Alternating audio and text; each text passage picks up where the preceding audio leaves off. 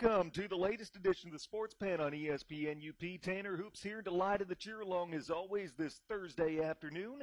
And per usual on Thursdays, we're joined by the pride of Local 3 TV. That's Mr. Jake Durant, kind enough to lend us his time and co-host today's show with us. What's up, Jake? Man, not a whole lot. Uh, continuing, just trying to, uh, you know, continue through this this pandemic, this this strange time we're in. Um, just hoping that we're going to get back to normalcy sooner than later. It's been nice to see, you know, sports leagues in discussion about potential returns. Obviously, the Korean Baseball League uh, up and running. They're, you know, airing games over here in the U.S. and that's been a treat to watch a little bit here and there. Even though baseball isn't my favorite, you know, sport of all time or anything like that, uh, it's been nice just to see some live sports, some some highlights and things like that. So I'm going to take what I can get. Um, but other than that, man, we you know we've been uh, doing the senior spotlights here at, at Local Three, and just kind of keeping up with the, with the discussions with with the major sports leagues and things like that, and and just trying to to truck along here. So it hasn't been too bad for me. Have you found a Korean baseball team to be a fan of? Because I have. I was on here last week before opening day talking about that through uh, through this uh, show with the listeners, and I think I've decided on the LG Twins simply because their name is the Twins.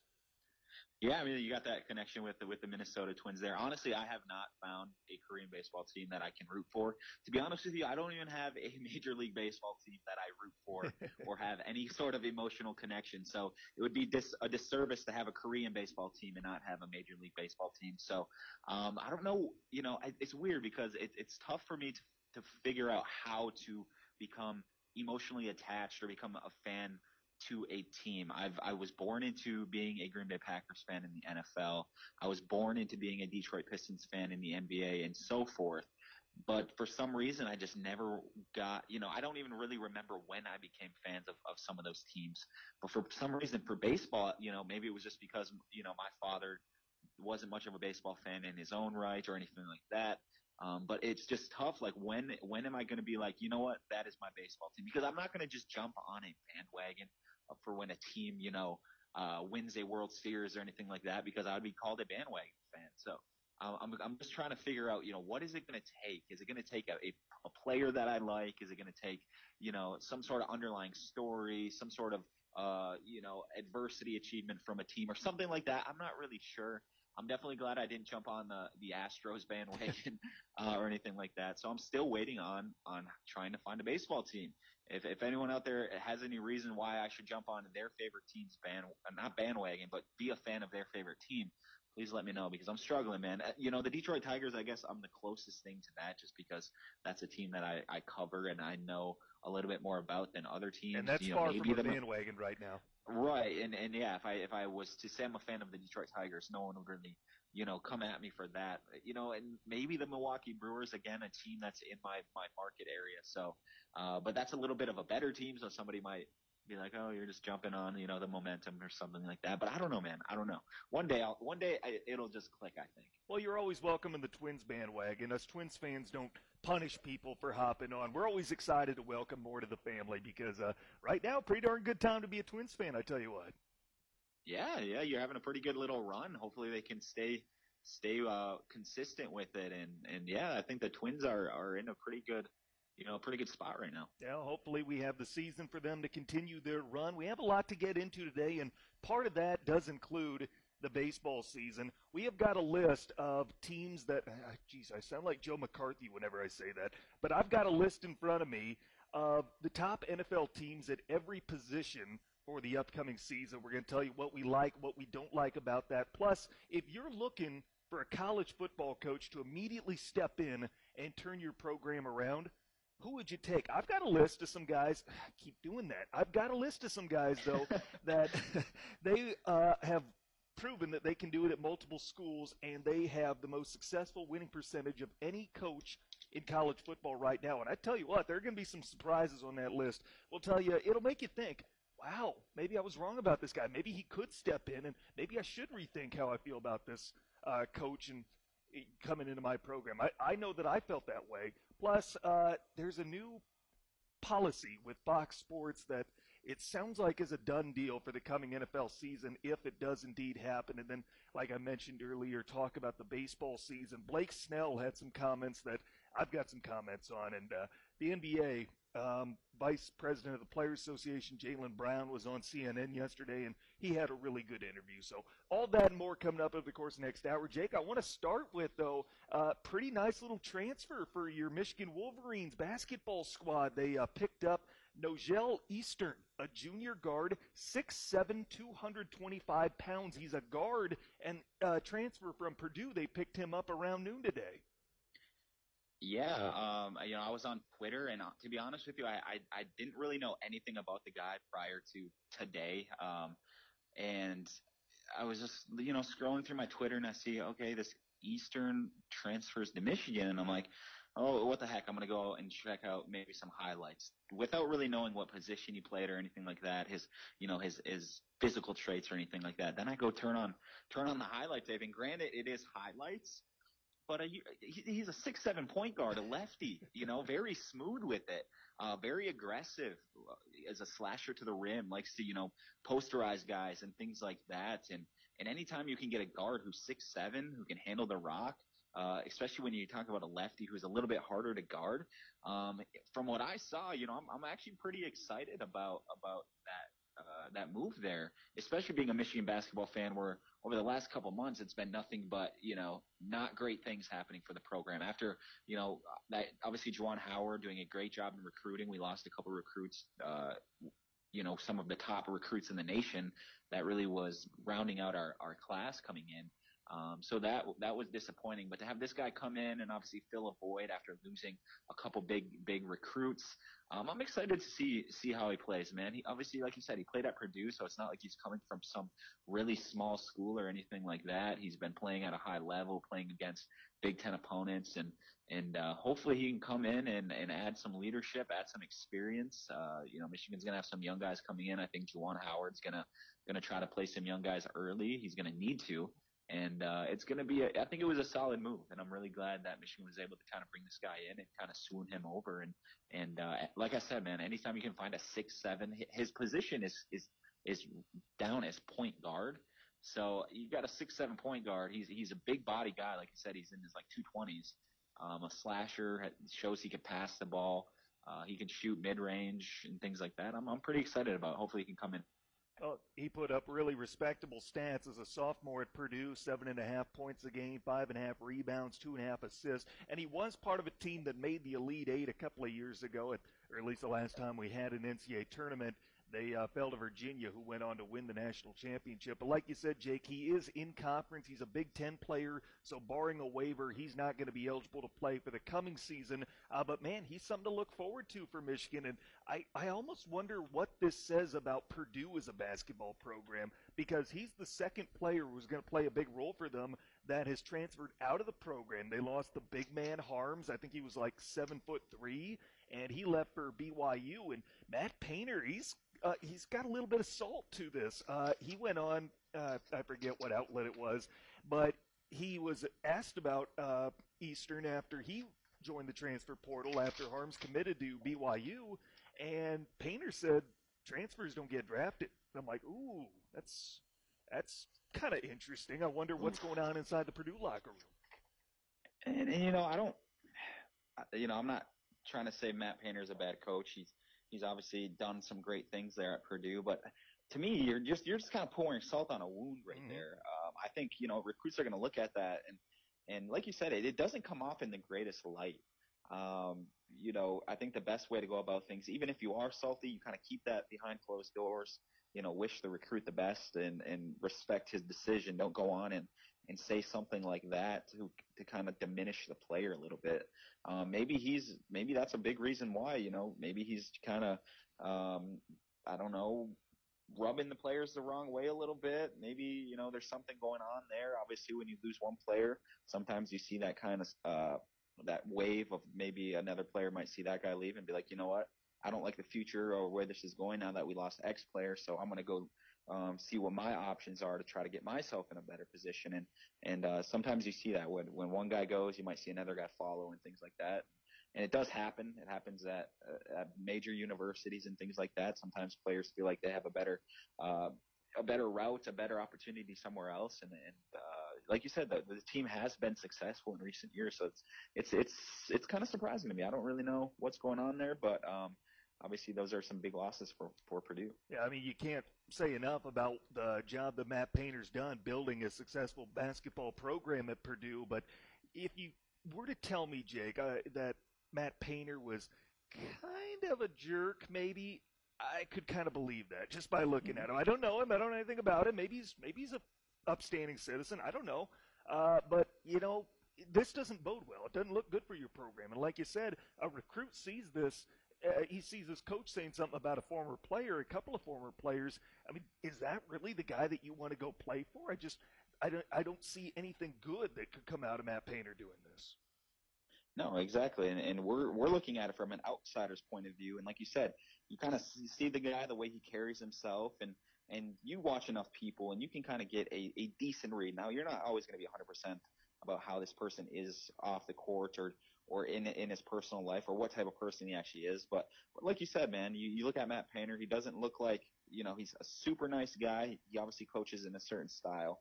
Um, but yeah, like even just from an outsider's point of view, I'm not even going to play for the guy. I, I don't have you know, I'm I'm not a player under his watch or anything like that, or I'm not going to go there. But for me, that comes off, you know, negatively. So if I'm thinking about going to that school or anything like that, um, you know, you, you kind of get a feel of people when when things get tough. And, and the way they react, you kind of get a good feeling of, about how a person is. And um, you're talking about uh, a young, younger recruits, high schoolers who are seeing that, or or guys in you know, on the team, you know, maybe there was a gripe between him and the player and, and that player went to the team and, and they're taking the player side. Now you got the whole locker room against you and that can, things can get really dicey really quick. So you got to kind of, you know, be careful with, with what you're doing. And honestly, Matt Painter, I, don't, I think kind of dropped the ball on that when you say something like that. I mean, that just, that just doesn't bode well. Like I said, he could have very well taken it to, you know, taken uh, action behind closed doors, or, or you know, he didn't have to go and say that on a on a radio station or over the airways. I just don't don't see what you're getting out of that, other than you know trying to make yourself feel a little better about losing a, uh, out on a player and and you know obviously Matt Painter is not happy he's he lost a better player, but but you can't do that. You can't you know you, if you take an L, you don't want to stack L's. You mm. don't want to do that. And uh, you know, like I said, uh, just a few words like that can come off a certain way, and then that gets into a head of a recruit or or uh, you know current players, and and it's not good. It's not good at all. Let's shift gears just quickly here before we go to break because this was interesting regarding the upcoming NFL season.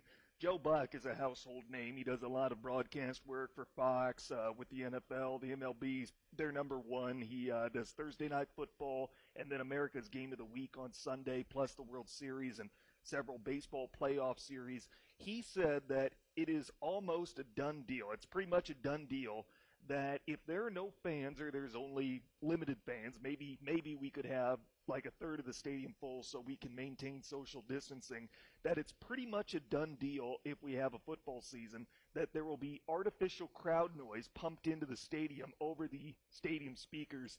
Um, I don't know how I feel about that, Jake. I know it's all new and everything to us, but uh, I I don't know if I can get behind it. It's kind of like it's almost like a sitcom where you have the fake audience, the canned laughter. That I, I don't know. It's like someone's telling me when to laugh. I I don't I don't know how I feel about this. Yeah, man, and I'm I'm the same way. Until I see it, it's it's really hard to kind of picture how that how that would be. Um, I was always under the impression of of us seeing a obviously packed stadiums. I just never, since this whole thing Corona thing started going, I just never pictured us going back to that this year. Um, obviously, I think would think a vaccine would have to be created, and we'd have to be 100% sure that that we were safe against the coronavirus. Um, then, like you said, you talked about maybe having partially filled stadiums. I was like, okay, maybe that could work. Um, I, I'm definitely not going to be going into a stadium if, if I don't really necessarily have to. You know, I think you actually get a better experience when you actually watch it on television. Once in a while, I do go to games just for because it is a whole different experience and things like that. So I was like, maybe that would work. And then now, obviously, like you said, we're talking about the artificial noise and things. Um, and to be honest with you, it's it's really hard for me to picture that. I, I was trying to picture football without any noise, mm. just the two teams playing, and just how awkward that would be, and and hearing the players, and the players aren't, you know, the players gain energy and and things from the fans and that energy that the fans bring. I don't know if, if anyone out there has ever had to go up in front of a crowd. You know, we've all had to do it at some point into some capacity, but to go in front of a crowd and, and feel that energy and the adrenaline that that gives you being in front of all those eyes um, it, it kind of brings you to that next level. And that's what a lot of these players, you know, are, are used to. They're used to that adrenaline when you're just out there and it's quiet and, and things like that. It, I just don't see the game being, being similar. So now you're talking about artificial noise and the way you kind of brought it up with the sitcom, you know, that would be, that would be very interesting. Um, I do understand like players in practice, coaches have done that where they just bring in loud noise just to kind of you know, simulate what the crowd's going to sound like. Um, it might work. I'm not 100% sure how it's going to be. Um, I'm more worried about just the players and how they're going to have to respond playing not with fans. Mm. I just feel like the game is not going to be obviously it's not going to be the same, but it's just not going to be there's not going to be so much as much energy in the game. Maybe I'm wrong and maybe, you know, it'll help the players in some ways, obviously quarterbacks and things like that, but um, yeah, I mean, it's just tough to tough to think about. It's just tough to picture. So until I actually see what it's gonna be like, I, I'm not I'm not gonna judge whether it's a good thing or a bad thing. But I do think obviously having crowd noise does help uh, in different ways. You know, obviously it helps um, the defense when you talk about offense trying to get calls and audibles and things, and then it also helps you know the uh, the offense as well sometimes. So um, yeah, I mean it's it's interesting to see. It's it's a it's a crazy thing to think about. But until I see it, I'm not going to make any any judgment on it just yet. I, I I guess I would rather see it them try to do something like that rather than have just a quiet stadium where you know we saw the WWE do it mm. where there's no fans and it was just so weird to me. Mm. Um, the UFC was a little bit different because I think the sport dynamic is a bit a bit different, and I didn't really mind that as much. But to be in a wide open stadium with just two football teams and no fans, it's it's just tough to picture, man. It's it's just tough. I think football is the one sport where the fans I think mean the most. I think you can get away with it in baseball.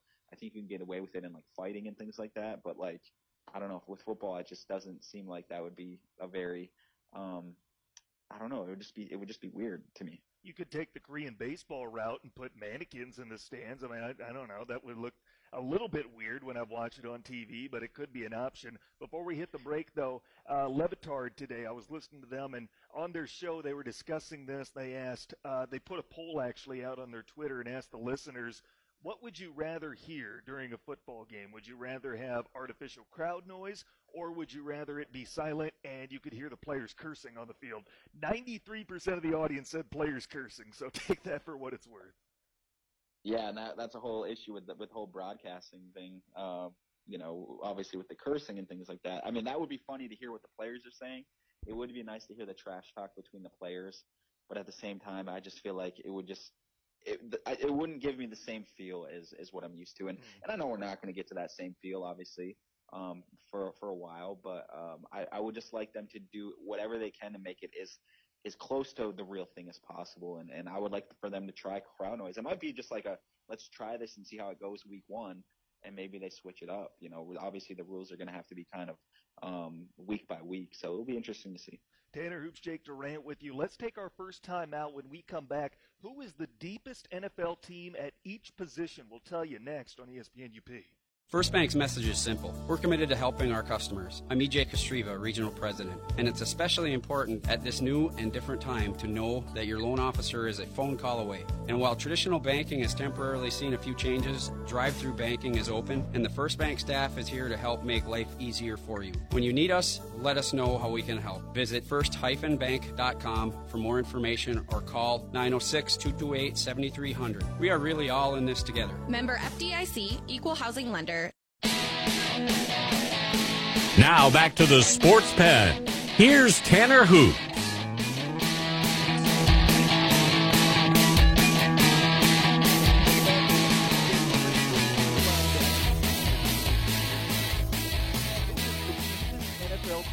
Each position group for the upcoming season.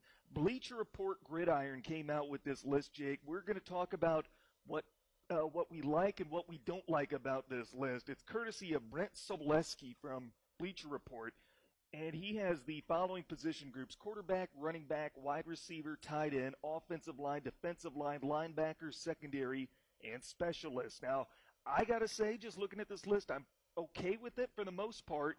Uh, but let's get Jake's thoughts here and have a discussion about it. We'll start with the quarterback position where I'm okay with this one, Jake. I actually talked about a few weeks ago on the show. The New Orleans Saints have the best quarterback depth according to Bleacher Report. Obviously, Brees. You get Jameis Winston, who it's debatable is he an NFL caliber starter. He did throw 33 touchdowns last year, and then Taysom Hill. Uh, who knows what you can do with him? So I'm okay with the Saints being the deepest quarterback team. Yeah, I mean, obviously bringing in Jameis Winston, who's been a starter since he entered the league. Yeah, he threw 30 interceptions, but when he's on, he's a pretty solid quarterback. Um, but I think Taysom Hill definitely puts the Saints over over everybody else just because he can play quarterback. He's not obviously the greatest thrower or anything like that, but he just brings a different threat to that position. So I don't mind obviously the Saints. Um, I, I think Dallas could be somebody that you could argue. You know, Dak Prescott obviously is is uh, I think he's like fourth in MVP preseason uh, voting, not voting, but like uh, ranking right now. Uh, and then you bring in Andy Dalton, who's been in Cincinnati, and and he's kind of been an underrated guy. Obviously, he hasn't been able to get the, over the hump in Cincinnati, but he came into the league and he was he was making playoff runs. I think through the first five years that he was there, maybe even longer. Um, he was winning games there. Um, so you bring him in, and then you got that's a nice little one-two punch there. But I think Taysom Hill definitely puts uh, New Orleans over teams like a, like a Dallas because you do got two starters, two players who do have starting experience on both teams. But Taysom Hill just brings that X factor, and, and I don't know if anyone else in the league has a a Taysom Hill. I think Philly might try to do it, um, bringing in uh, dude from Oklahoma, forgetting his Hurts. name. Yeah, Jalen Hurts. They might try to do something similar, but um, right now I, I don't think um, there's another Taysom Hill in the league. So I think the Saints are a good pick right there. I have an idea of what your answer is going to be for the running back position because we actually did a segment on this earlier in the show, or at least a few weeks ago. And Bleacher Report has the Cleveland Browns as the deepest team at running back. And I know when we went through our list from the score, the 49ers were the team that was the deepest on their list. And you weren't too sure about the Browns being all the way up there at number two uh, with Kareem Hunt backing up Nick Chubb. Uh, what are your are your thoughts still the same here as we uh, as we get together on Thursday? Yeah, and and you know, I, right now, just thinking off the top of my head, kind of being put on the spot here. Um, thinking about running back groups, I have two teams um, who could also be kind of in the running there. Now, I don't know, you know, you could make an argument with any of these teams, and I'm not saying they're wrong either, but I think Baltimore has a t- as a team as a backfield that's really talented. Mark Ingram, um, Gus Edwards, Justice Hill. And then you bring in J.K. Dobbins, who you could argue is the best running back in this year's draft. I think they're definitely a back a backfield that is pretty solid. What about Kansas City? Mm-hmm. Um, you know, they used their first round pick on Clyde Edwards-Helaire. Very solid starting running back there that you bring in. You got Damien Williams, Darrel Williams. You got uh, who else? Thompson. And then I think Quentin Green is another guy that they have. I mean, you're like four or five deep at, at those positions there. Um, so that's it's tough. Um, I can see where where Cleveland, you know, obviously gets some some uh, shine there with Kareem Hunt and, and Nick Chubb, et cetera. But um, there's some teams that you could argue are a little bit better. I think Baltimore is super impressive when you talk about their backfield. Um, bringing in J.K. Dobbins and just thinking about how dangerous they're going to be with Lamar Jackson back there, who can run the ball as, as good as anybody as a quarterback. I mean, how do you stop that offense? It's mm. crazy to think about. Well, and I got I got one more team that we can throw into the conversation. How about Denver? They've got a couple of former Pro Bowlers, yes. Phillip Lindsay, Melvin Gordon, a couple of touchdown machines. Yes, and and they got. Do they still have a Royce Freeman? Is he the They do. Yeah, I mean, and he's a solid running back too. I think they use a pretty high draft pick on him as well. But, but yeah, you're bringing in Melvin Gordon, who's a who's a starting caliber back, like you said, Phillip Lindsay, undrafted, but he came in and be, became an All Pro, so uh, or a, a Pro Bowler, excuse me. So uh, yeah, I think that's another team, and, and you know Denver likes to run the ball. They've always been a running franchise, so um, that Denver offense is going to be scary now. They got a lot of weapons there. They got a lot of weapons there for Drew Lock um, in the draft, along with bringing in Melvin Gordon. So that offense, they have a lot of weapons. in Denver. At the wide receiver position, again, this is Brett Sobolewski of Bleacher Report's list on who is the deepest team at every position group in the NFL. At wide receiver, not much of a surprise. He has the Legion of Zoom, the Kansas City Chiefs. Yes, and, and I would agree with that. You can't really argue the Super Bowl winner, Tyreek Hill and Mecole Hardman. Those two guys are practically unguardable. Um, and you got Sammy Watkins and um, um, they got Demarcus Robinson coming back. So um, definitely think the Kansas City Chiefs are the top wide receiving corps. Um, another team that you might be able to throw in there, maybe the Tampa Bay Buccaneers, mm-hmm. uh, Mike Evans and Chris Godwin, two 1,000 yard receivers. Um, they just drafted Tyler Johnson out of Minnesota. He's he's a solid guy who could potentially be a, a quality starter in the NFL. How about the, the New Orleans Saints as well? Yeah. Um, Michael Thomas, I think he's the best receiver in my eyes. Um, I haven't seen a receiver put together a couple seasons, you know, have a start to, of a career like him. Um, Michael Thomas is definitely someone. He's he's my favorite player in the NFL, and that hurts me as a Michigan fan to say because he went to Ohio State. Um, then you bring in Emmanuel Sanders, who's been a solid um, veteran guy. He was over in San Fran. I think he really brought that team over the hump there, coming in with his leadership. Uh, San Francisco had a relatively young receiving corps, but he kind of brought balance there. And Tre'Quan Smith is an up and coming receiver who I think is, has a lot of potential as well. So those are just a couple teams off the top of my head who, who could, uh, you know, kind of challenge Kansas City. But I think Kansas City is the, the number one team. Looking at the tight end position, and Bleacher Report says the deepest team in terms of tight end, the Tampa Bay Buccaneers. And of course, they added Rob Gronkowski, a future Hall of Famer and arguably the greatest tight end to ever play the game. Uh, they add him to a list that already includes O.J. Howard and Cameron Brate, and that might be about as easy of a position group as anyone had to pick from. Yeah, I mean, O.J. Howard is he's a starter. You bring in Rob Gronkowski, who in my eyes is the best tight end in NFL history. Um, how can you argue that? You can't really argue that. You, there's there's teams that have really good starting tight ends. When you talk like Travis Kelce or George Kittle, but but you don't you don't see you see a big drop off after that. OJ Howard is is a guy that can hold his own when healthy. So I, I have no problem with Tampa Bay being being the number one team with tight ends. I tell you what, we look at the offensive line, and again, Brett Sobolewski of Bleacher Report put this list together. The deepest team at each position group in the NFL for the coming season. Offensive line, he has the New Orleans Saints. And I tell you what, you look at that that offensive line they put together, Terron Armstead, Erik McCoy, Ryan Ramczyk, Andrus Peat. Boy, that is a that's a scary unit that uh, I'm sure Drew Brees is thankful every day that he has in front of him. Yeah, that, this is another one. I can't really argue against this. You bring in Cesar Ruiz with with your number uh, first round draft pick some people thought it was a surprise, but if you really look at what they're doing there, um, like you said, man, that is absolutely scary. And then you have Alvin Kamara behind that. You're you're giving Drew Brees time to come, you know, drop back and pick people apart, and and you got a really good receiving corps. So I, I it's hard for me to argue. It's hard for me to argue that Dallas has always had a very solid offensive line, mm-hmm. although I do think they're they're not as strong there as as in recent years. Um, I, my Packers don't get enough love for their offensive line, but they just lost Brian Bulaga. I know they brought in Rick Wagner. Um, they drafted Elgton Jenkins in the second or third round. I'm blanking right now, but he was probably one of the. I think you know he was the best rookie offensive lineman um, last year when you talk about giving up you know quarterback pressures and sacks. Um, and I and I like what the Packers did late in the draft. I know the Packers draft is getting a lot of criticism, which which it should should get criticism, but to triple down on offensive linemen in that those later rounds, if you hit on one two of those guys, um, you're really protecting Aaron Rodgers. So I, I, I like what Green Bay's doing. I don't think they're they're the top in the league by any means, but um, yeah, I mean New Orleans is just they're they're just a really good team. You you would like to think that their time has has come and maybe they can maybe get a Super Bowl, but now you're dealing with Tom Brady in that division and things like that. So their road isn't isn't really easy by any means. So um, I don't have any problems with New Orleans being the number one team there.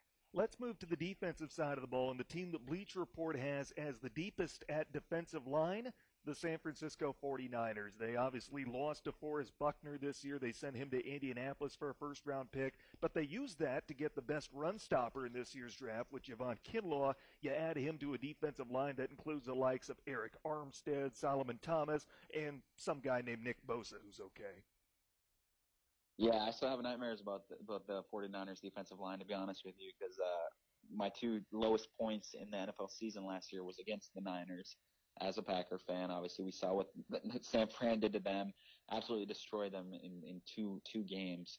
Um, and and I have no problem with that. Watch out for the Washington Redskins. Hmm. I mean, their defensive line is definitely younger but they're quietly building a very, very scary defensive line. You got Jonathan Allen, Da'Ron Payne, Matt Ioannidis, Ryan Kerrigan, Montez Sweat, um, who fell to them in the draft a few years ago. Um, and then you get Chase Young, who many argued was the best overall prospect in the whole NFL draft this year. I mean, that defensive line is going to be scary if, if all things come together like they're hoping. Um, just unlimited talent there. You got two of the two of the Alabama boys, um, Chase Young, who just looked unstoppable playing at OSU. It's not like he played for a bum program. Um, and then just a couple really solid guys as well uh, surrounding them. So watch out for the Washington Redskins defensive line. I think they're going to be nasty.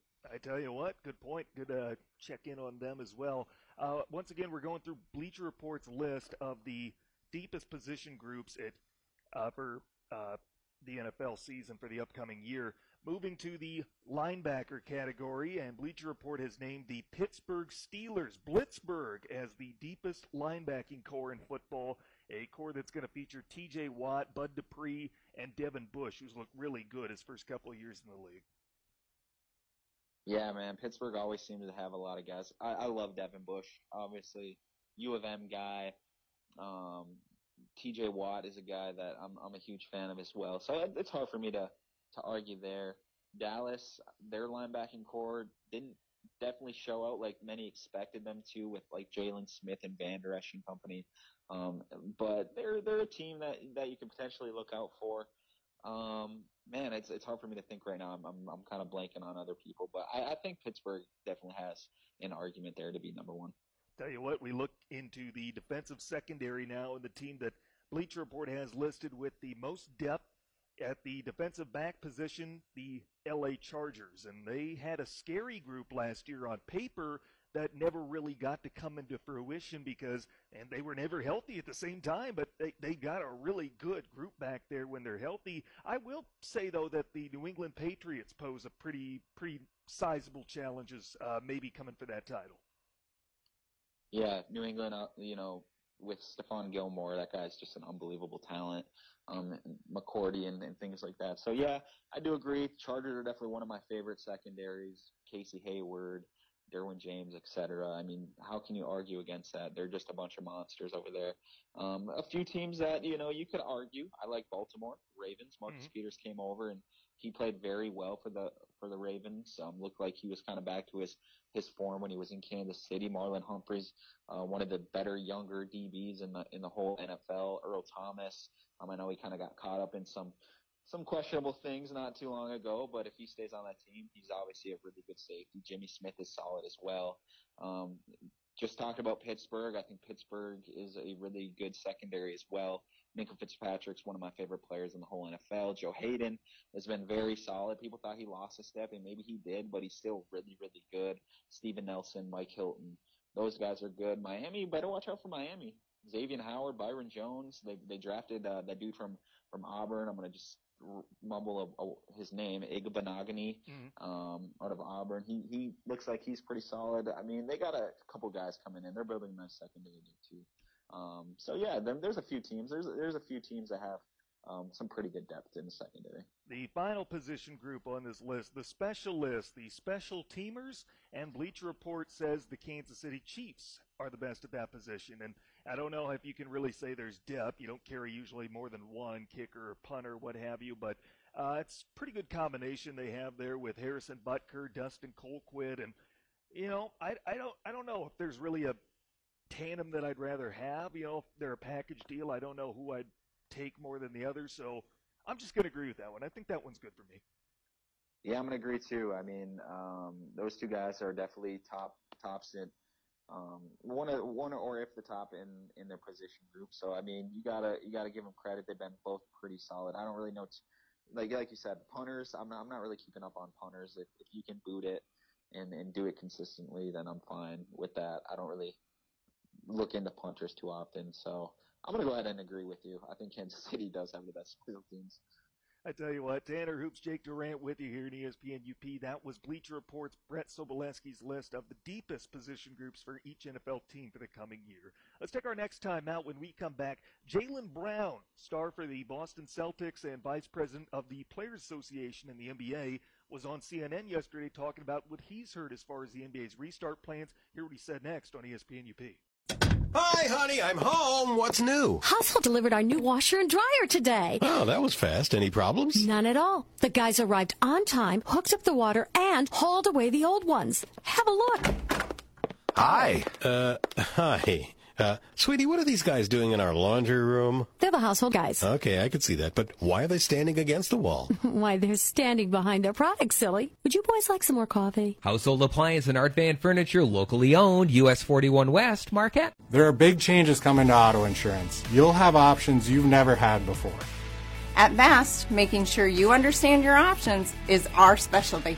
Sure, we all want to save money, but protecting yourself, your family, and your future is our top priority. Navigating auto reform is easy when you have someone steering you in the right direction. That's Vast. Vast is a proud provider of auto owners insurance. Auto owners, the no problem people. Now back to the sports pen. Here's Tanner Hoot.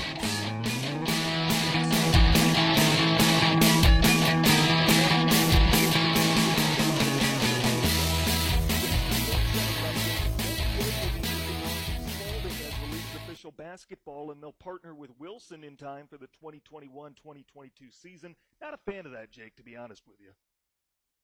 No, me neither. You know, I, I Spalding's been been a really good partner with the NBA, and um, I don't know, man. You just don't mess with the ball, man. You can't mess with it. And I'm not saying Wilson is a bad company, but just over my experience, I just feel like Spalding is the the better company. I like their product better, and yeah, I'm just not a not a huge fan of it as well. The Texas Rangers will be hosting a Concert in Your Car series in the Globe Life Stadium parking lot. The series is scheduled for June 4th through 7th, and it's headlined by the Eli Young Band. It gives the fans the opportunity to enjoy music as a community while practicing social distancing. I think that's kind of a neat idea, Jake. You get some bands out there in your stadium's parking lot, fans sit in their car, enjoy music, and being part of a community. I'd like to see more teams do that. Good on the Texas Rangers. Yeah, I think it's a great idea if you can do it safely and, and adhere to the social distancing things and not spread, you know, any germs or anything like that. It, it gets people out, out, out of their homes. You know, music is always uplifting no matter, you know, for the, I mean, unless you're listening to some sad emo music or anything like that. But um, I, don't, I don't think they're going to be having any of those artists. But music can be uplifting. You can get out. You can kind of be around people. Um, live music just always like uplifts the spirit. At least for me, I love going to concerts. It it just gives me a good vibe. So um, definitely, uh, I definitely like the idea, and like you said, I hope I hope more teams do something like this to try to help out people in the communities. You talked about being uplifting. You want to avoid sad music right now. Put this on the poll, Guillermo. Is this the worst time to listen to a Drake song? Has there ever been a worse time to be Draking? It depends what version of Drake. Now. Drake has different different personalities. I'm all for Drake's hype music, you know, where he really is rapping and things like that. If you're listening to the, you know, the sad songs, um, maybe not as much. So um, I'm all for the hype music. I, I listen to Drake almost every day, hmm. so you know I'm a huge Drake fan. Um, and yeah, I mean it, it depends. There's different Drake songs you might want to stay away from, um, but definitely there is some songs that can get you into the right if you if you find the right ones. And finally, Woodrow Wilson was the first president to speak on live radio. Shortly before his death in November 1923, Wilson delivered a four minute Armistice Day address as part of a nationwide broadcast. That is your Sports Center update. Tanner Hoops, Jake Durant with you. About 100 years ago, Jake, we had a president first go on radio, and he was in obviously poor health. He was uh, uh, he had just suffered a stroke, and uh, he was in chronic pain, and yet he was able to make the first nationwide address, uh, first uh, presidential nationwide address on radio, and uh, that kind of defined new media around that time, influencing elections. And 100 years later, now it's social media that everyone's trying to figure out. I saw Trump just got on Snapchat, so it's like kind of oh, reminiscent. No. Trump just made a Snapchat, so it's kind of reminiscent. 100 years ago, radio was new media. Presidents were trying out, and now uh, about 100 years later, it is social media. Do you think uh, Trump's administration is, is happy of, of the fact he got a Snapchat? I, I don't know. I really don't know. I'm I'm tempted to add him just out of sheer curiosity. Just to see what it is. I'm, I'm sure it's it's locked down. I'm, I, I wonder if they even gave him the password to his Snapchat. to be completely honest but it is crazy how far we've come. You know, you talk about starting with radio and just seeing where we are now with technology and ways we communicate and things like that. That kind of brings me up. This is way off topic, but um, I was watching the show on UFOs last night, and uh, this kind of hit me. This kind of struck me. The the jump in technology in recent years. Um, this was kind of a theory they had on it. Was because of uh, the transist the transistor the trans transistor mm-hmm. whatever. Um, and it, it's a technology that you know is obviously in electronics and things like that. But uh, what they were theorizing is they got it from a UFO that, that they found in like New Mexico. Um, they they reverse technology, they reverse engineered it, and that's what kind of jumped technology. You know, you you you think of the old televisions and how wide and how big they were, but um, after that that discovery of the UFO and they reverse engineered their technology, they were able to shrink it into the flat screens we've seen now. So I don't know if there's anything behind that. Like I said, I was just watching the show last night, but I found that really interesting, and, and that would be crazy if that's what happened. Do I think it is? Probably not, but just thinking about that, that's kind of crazy. Well, we just had a UFO a couple of weeks ago, and you know, it, it, it, it's simply that it was an unidentified flying object. We're not saying it's aliens, but that's what it was. That's what we're going to say. The aliens saw what was going on here, and they decided they did not want to come and visit. So uh, I don't know. Maybe we'll get a transistor radio out of that. I do want to get to Jaylen Brown and the comments that he had on CNN last night, but I want to bring this up first, Jake, and it's in regards to the uh, potential restarting of Major League Baseball spring training and then starting an abbreviated season. Baseball had a plan in place, or they do still have a plan in place, in which spring training would resume in June.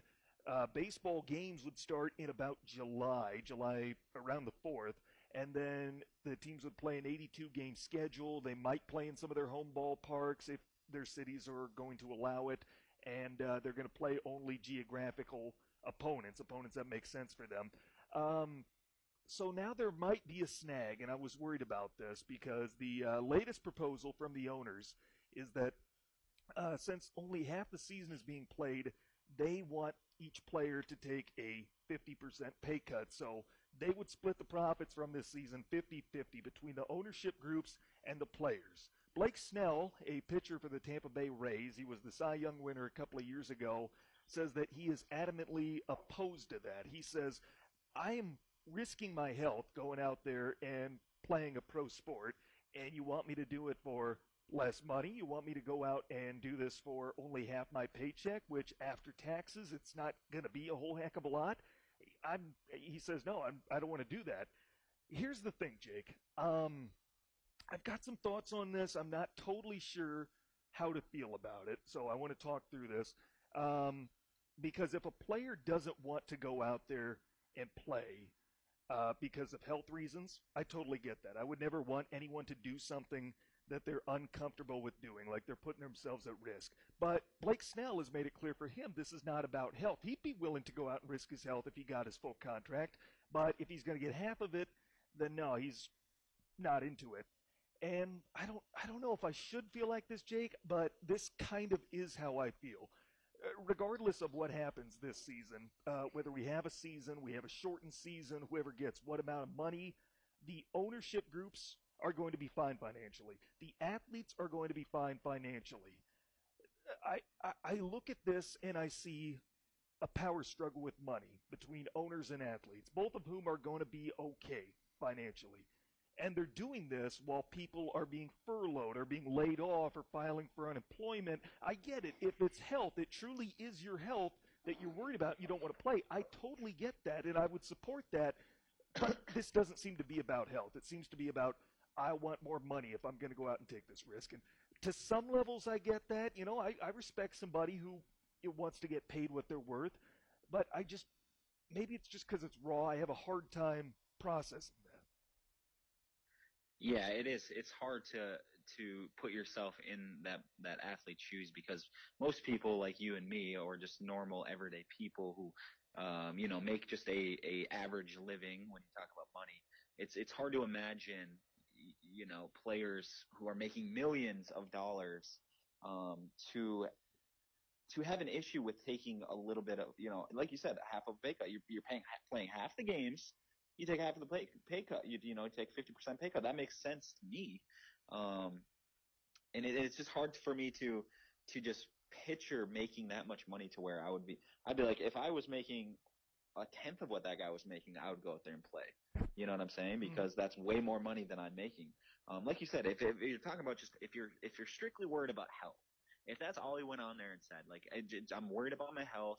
To me, the money's not worth it. it. It doesn't mean as much as my health. I don't want to go out there and play. I don't feel safe until we find a vaccine or until we're 100% sure that that we're going to be safe. Like like you said, I would have been fine with that. But the, but yeah, the way he said it, you know, where he's like, but if if I get paid my normal amount, I'll go out there and play because now that I'm getting paid that much money, X amount of dollars, now it's worth my health. Mm-hmm. Um, so so yeah, it, it comes off like everything's about money, and and are we really surprised? Yeah. Are we really really surprised? If it wasn't about money or anything like that, we would just we would just not have a season this year, and all the players would be able to do be safe and and do what they have to do and, and things like that. But um, at the end of the day, it's gonna you know people want money. Um, the league wants money, the owners want money, the players want money, and things like that. Um, for me, every player is different. Um, every player has a different thought on this. Like you said, you know, we're doing this thing day by day. Um, so, you know, I would just give an option. Like, you, you, you know, if you're the league, we're playing half the games, 50% pay cut. I think that's fair. Um, you know, we're, we we would love players to come back and play in the season, et cetera. But if for some reason you don't feel like you want to, I think every player is going to be have a different, you know, different situation and things like that. Not everyone gets paid the same. If you want to come back and, and make money, um, you know, you give them the option. Um, it's it's just tough, man, because this is such a unique situation. It's just um, it's just tough to to kind of have the right answers, um, and that's kind of why all these sports leagues are going day by day and just trying to figure things out. But um, the way he came off, like you said, it just didn't seem it just didn't seem like it was anything but money. So I didn't really uh, you know feel for this guy or anything like that. Um, I obviously thought the way he he worded his his statement was was wrong. Um, yeah, man, it's it's tough. It's tough because you do worry about. Obviously, I worry about everyone's health. I think that's the number one important thing. But from a fan's point of view, everyone's just gonna look at it like, dude, you make like millions of dollars. Like just buckle up and go out there and play. Everything's gonna be fine. I think baseball is doing the best to have a plan in place where they're gonna make sure everyone is as safe as they can be. Um, but it's up to you. I would just put it up in the players' hands. You can come. You're not going to be forced to come. We'd love you to come if you want to make money this season. If you want to get paid, even if it's only 50%, to come and play. You know, we're putting all these things in place to where we're going to make it as safe as possible. Then you can come play. Um, and if you feel like the money's not worth it, or the the risk isn't worth the reward, then then don't come play. Well, and that's exactly, I think, what it's going to come down to. It's going to be kind of like the collective bargaining agreement the NFL passed a couple of months ago, where the players were going to have to play another game, but game 17 was not going to make as much money as each of the first 16 games. Nonetheless, they agreed to it because in the end, they're not losing money. It's another paycheck, just not as much as they would have liked. And in the end, Blake Snell and a lot of these other athletes, they want to get paid. It's either you get paid half or you don't get paid at all for the year. I just, and you know what? And I'm not somebody who bashes athletes and says they make too much money. I actually I advocate for athletes. I think that you know we we as common folk don't know what athletes have to put their body through the rigorous training that it takes. So I have no problem when somebody's getting a $40 million contract or even asking for that much money if they're worth it because I, I don't know what they're like. I can't put myself in those shoes, uh, what it takes to get to that level of uh, talent and the effort behind it, the off-season work. Um, so I'm not ever going to bash an athlete for trying to get paid what they're worth. But in this case, I would like for Blake Snell to head out to his local Walmart, his Walgreens, and explain his plan, explain his position to one of the grocery store workers, one of the essential workers who still come in and they put their own health at risk and they do so for a lot less money than he does. That's kind of what I'd like for Blake Snell to do and just get a little perspective on the world. I do want to get to Jaylen Brown. We can't hear before the break. Plus, we have a college football coaches segment. Uh, if you could have someone step in and take over your franchise, is there somebody on this list? That's next on ESPN. You First Bank's message is simple. We're committed to helping our customers. I'm EJ Kostreva, Regional President, and it's especially important at this new and different time to know that your loan officer is a phone call away. And while traditional banking has temporarily seen a few changes, drive-through banking is open, and the First Bank staff is here to help make life easier for you. When you need us, let us know how we can help. Visit first-bank.com for more information or call 906 228 7300. We are really all in this together. Member FDIC, Equal Housing Lender. Now back to the Sports Pen. Here's Tanner Hoot.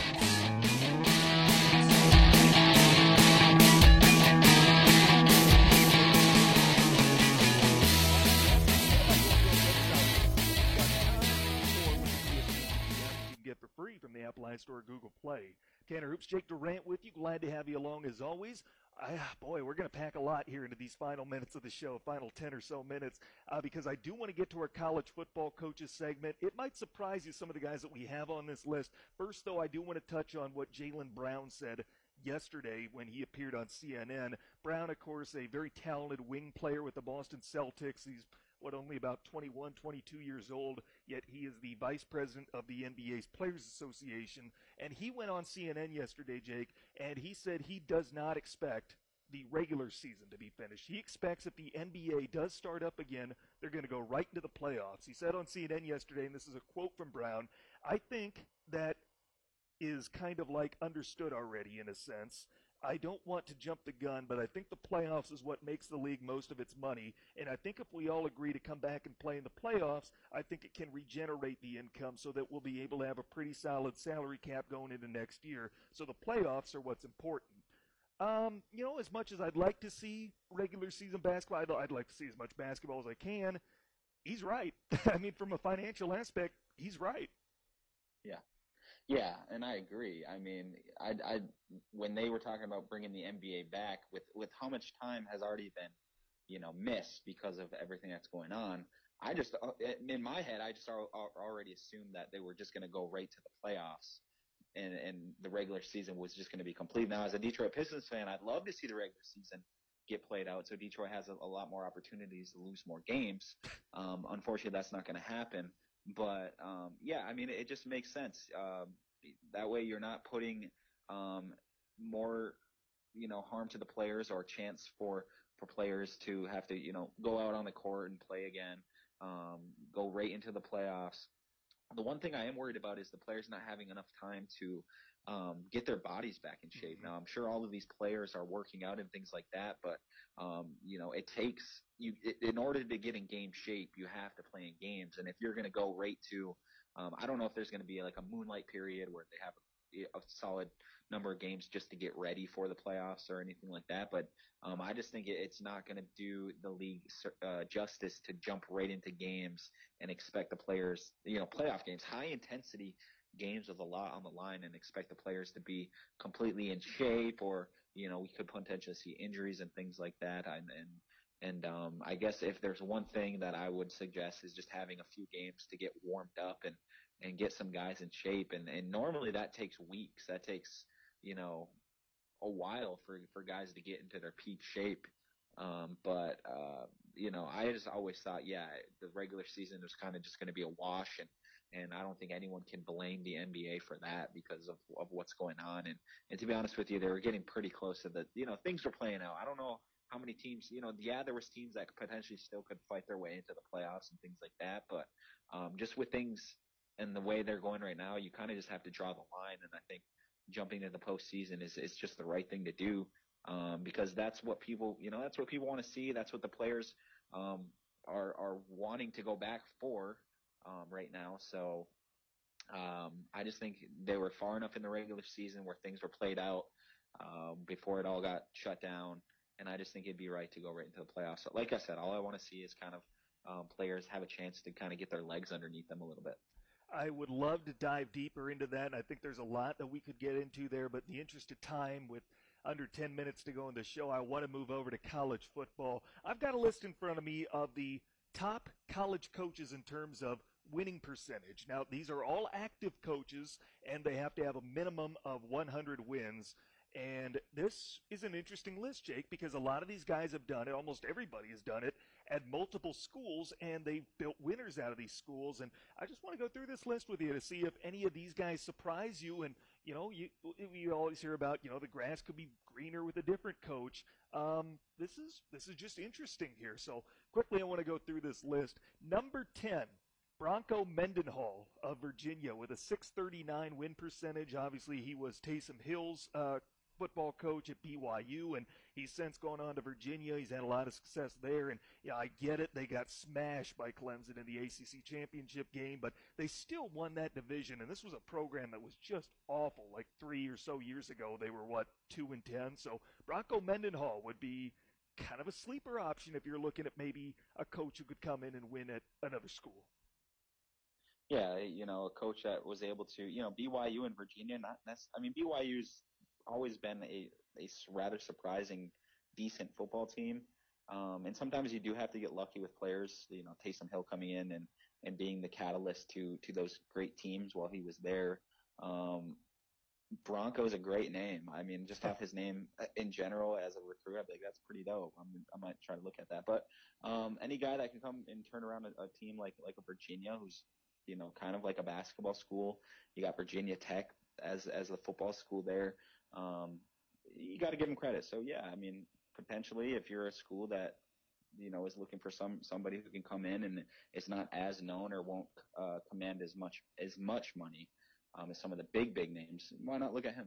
Number nine on this list with a 662 win percentage, Mack Brown of North Carolina. And they just kind of did that, Jake. They saw a guy who was a proven winner, won a national title with Vince Young at Texas about 15 years ago, left coaching, went to broadcasting, and now he's back as a coach and really encouraging stuff out of North Carolina here early on his tenure. I think they have a really good freshman quarterback in Sam Howell. He had a really good freshman season.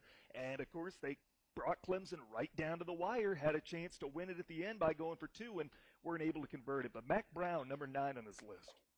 Yeah, you know that's a legend, a legend name, and uh, I'm sure North Carolina was definitely happy they were able to get him. North Carolina, obviously known as a is a strictly basketball school, so anytime you can have success at a school that's considered a basketball school um, in a sport like football, I think you got to give them credit.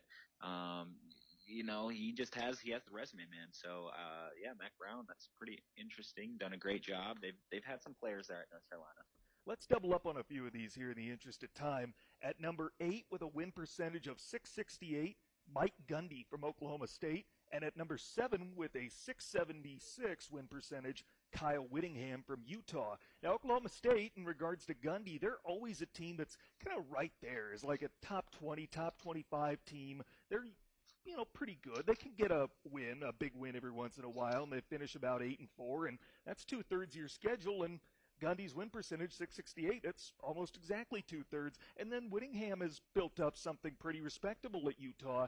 Uh, uh, obviously, one game away from going to the college football playoff this year, and then just got slaughtered in the Pac-12 championship game. But uh, both those guys, while maybe not uh, nationally prominent, I mean they're close. They're on the cusp. Very respectable programs. Yes, two guys who, like you said, they they garner respect. Uh, Utah is one of those teams that I I just root for whenever I see them on TV. I just like the whole vibe of their squad, and they always seem to be are always are able to bring in like really good good players.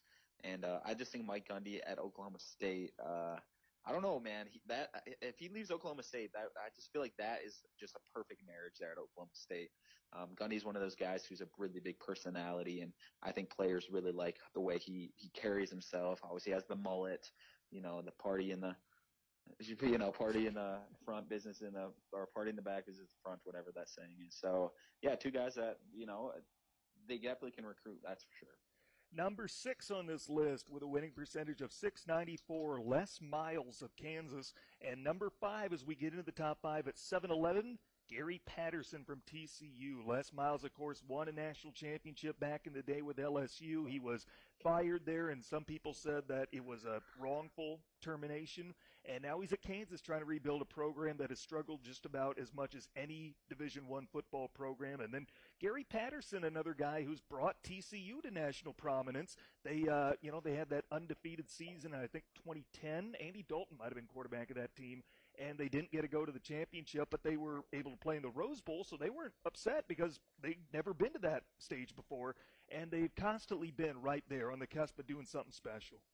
Yeah, uh, Gary Patterson at TCU. I respect any coach that can go and and coach in the state of Texas. That's you know you're not coaching the Texas Longhorns um, or anything like that. Just because the recruiting uh, competition there is, is so great you got to really be able to, uh, you know, pull some guys out of that state, and he's been doing a good job. And and uh, yeah, he's he's a definitely a great coach. Les Miles. Uh, I feel like if you've been following college football over the last decade, you know who Les Miles is. Um, had did some great things at LSU. Kansas is a different story. That's a whole different challenge.